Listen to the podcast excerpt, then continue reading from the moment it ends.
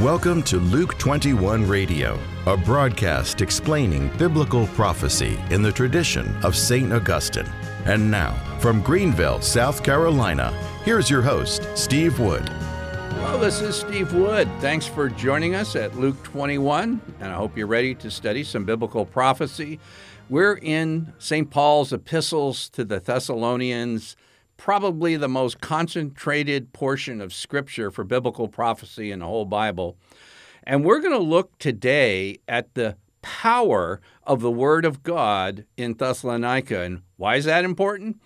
Well, in our last episode, I gave you seven verses in 1st and 2nd Thessalonians that repeatedly says that affliction, and we saw that's the very word used for also tribulation in the New Testament as well as the Old Testament, Septuagint, the Greek translation of the Old Testament. So over and over, there's going to be tribulation.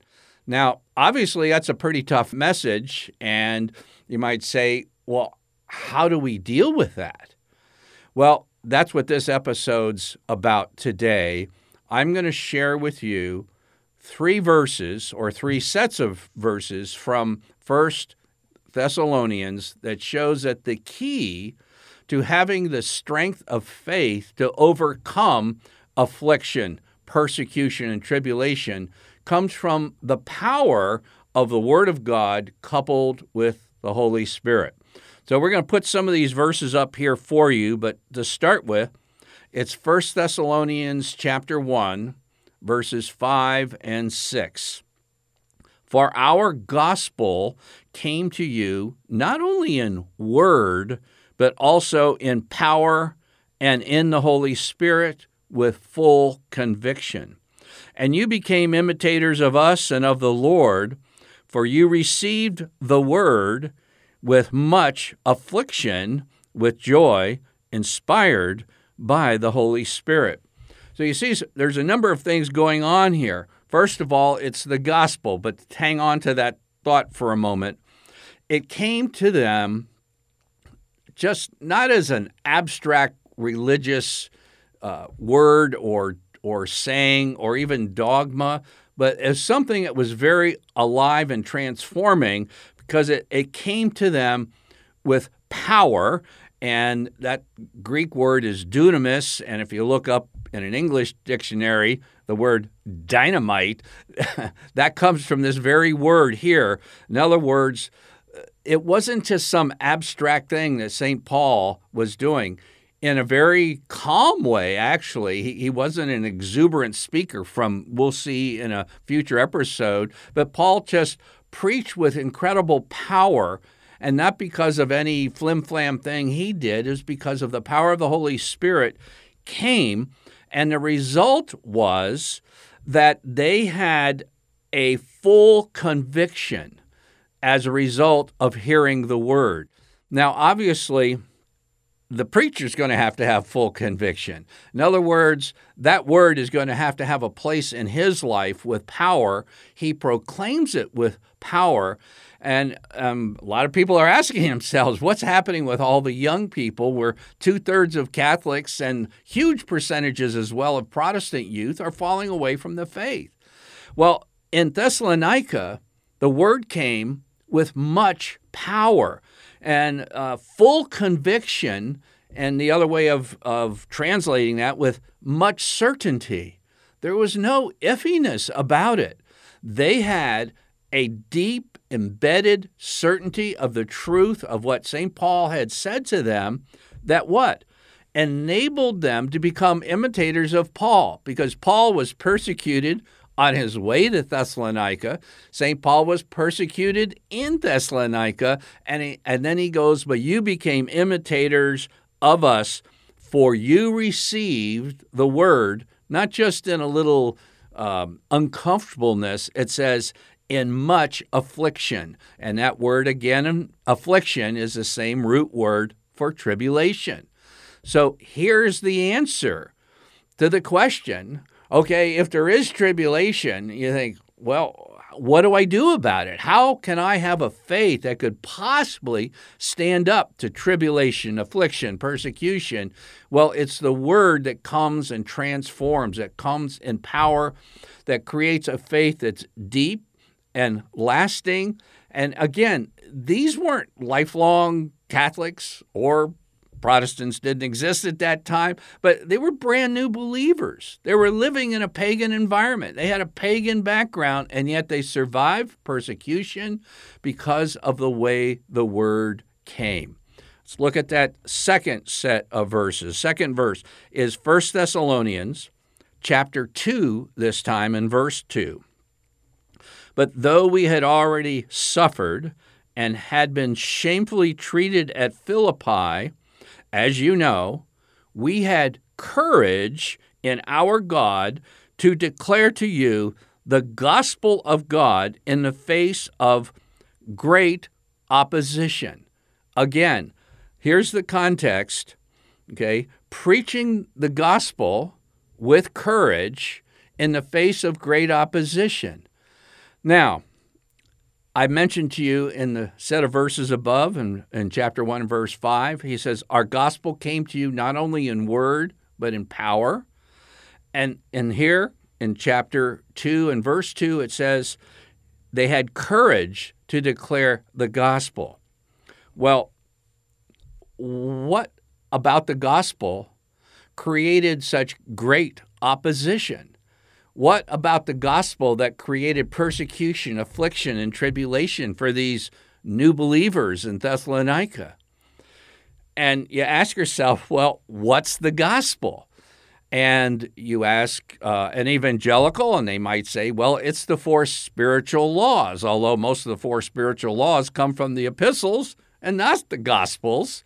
Um, if you ask a Catholic, what's the gospel? Well, that's the book that they hold up in Mass and process with. And both of those have truth to a point, but that's not what Paul means when he writes about the gospel in the Thessalonican epistles. What's the gospel that creates such opposition? And I've said to you before, but you can really miss a lot of very important truth in 1st and 2nd Thessalonians regarding a lot of the prophetic passages as well as practically how would these early believers stand up to persecution and tribulation? Well, it's the word, it's the gospel. But what's the gospel? It's not the gospel that you usually hear today.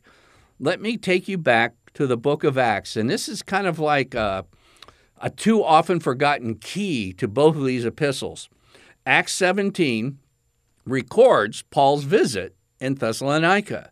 And it says in verse 6 And they dragged Jason, friend of St. Paul's, and some of the brethren before the city authorities, crying, These men who have turned the world upside down have come here also. Now, whatever they were saying, the opposition to the early Christians saying this, whatever they were preaching, turned the world upside down. Today, in too many ways, the world is turning the church upside down. So maybe if we recover the gospel, we might be back in the situation that St. Paul was in when he visited Thessalonica. So, what was that gospel? The next verse, Acts 17, verse 7. Jason has received them, and they are all acting of the decrees of Caesar, saying that there is, not will be, is another king, Jesus. The kingship of Jesus is present with the first coming of Jesus. Yes, it'll reach a stage of fulfillment at the second coming, but so many miss this that the heart of the proclamation of the gospel, the word gospel in Greek, was used in secular terminology for a royal announcement. It was a, a decree of Caesar. It was decree of a new king is born or a new king is installed. And the gospel that Paul brought wasn't that Caesar is Lord, but that Jesus is Lord. And because of that, they got opposition. you know, if he simply came, and I'm not putting down the four spiritual laws, but if St. Paul was simply giving the four spiritual laws in Thessalonica, there wouldn't have been great opposition. They say, okay, just another religion. There's room for all kinds of religions in the re- Roman Empire except one anybody who was a competitor for the ultimate allegiance of the human mind and heart. And that's what Jesus Christ wanted. All right, let's go to the third set of verses regarding the power of the Word of God in Thessalonica. Again, chapter 2, verse 13. And we thank God constantly for this, that when you received the Word of God, which you heard from us, you accepted it not as the Word of men, but what it really is, the Word of God, which is at work in you believers. The Epistle to Hebrews says that the Word of God is living and active. In Thessalonica, the power of the Word of God, the full gospel, and again, that gospel is the kingship of Jesus our God reigns, the presence of the kingdom coming. It's what John the Baptist says is about to explode, and Jesus said is basically here. His parables were about the kingdom, and yet we talk about it simply as something future, but it's brought near through the proclamation of the gospel and the power of the Holy Spirit. And the Word of God is at work in you believers. And again, St. Paul says, because you became imitators of the churches of God. Why? Because you suffered the same things. So, suffering, tribulation, persecution, affliction, how do you withstand it? To have a deep faith with much certainty. And with that comes the ability to stand up for Jesus in a hostile climate. Now, I want to tell you about a gigantic mistake that's often made in religious textbooks for Christian kids. And I'm thinking of one particular, uh, otherwise excellent Catholic textbook for catechizing Catholic children, but it had summaries of what was in the Bible. In other words, it summarized in the words of men what the Word of God said and the children had secondary exposure to the scriptures rather than primary exposure to the very word of God, which could be at work within their hearts to bring much certainty, to bring strength of faith to even withstand persecution. You know, now they can't stand up for the social to the uh, images on social media. Why? Because there isn't that depth and you need the primary contact with the scriptures. Now, let me tell you a little secret about Luke 21. Yes, we're talking about Bible prophecy, and my hope is that through our times together, your your understanding of biblical prophecy would quadruple, and I'd be absolutely ecstatic because of that. But there's a deeper purpose in that as we look into the scriptures, and I'm urging you to read these scriptures like 1st and 2nd Thessalonians. If you read them 10 or 20 times, it would be wonderful. And listen to them and meditate on them. What will happen is that your life will be transformed, it will be changed. The Word of God is so real, so alive, and so active, it can transform. And the power of the future has invaded the present through the proclamation of the gospel with the power of the Holy Spirit that believers can even withstand tribulation. I'm Steve Wood, your host, and you've been watching and listening to Luke 21.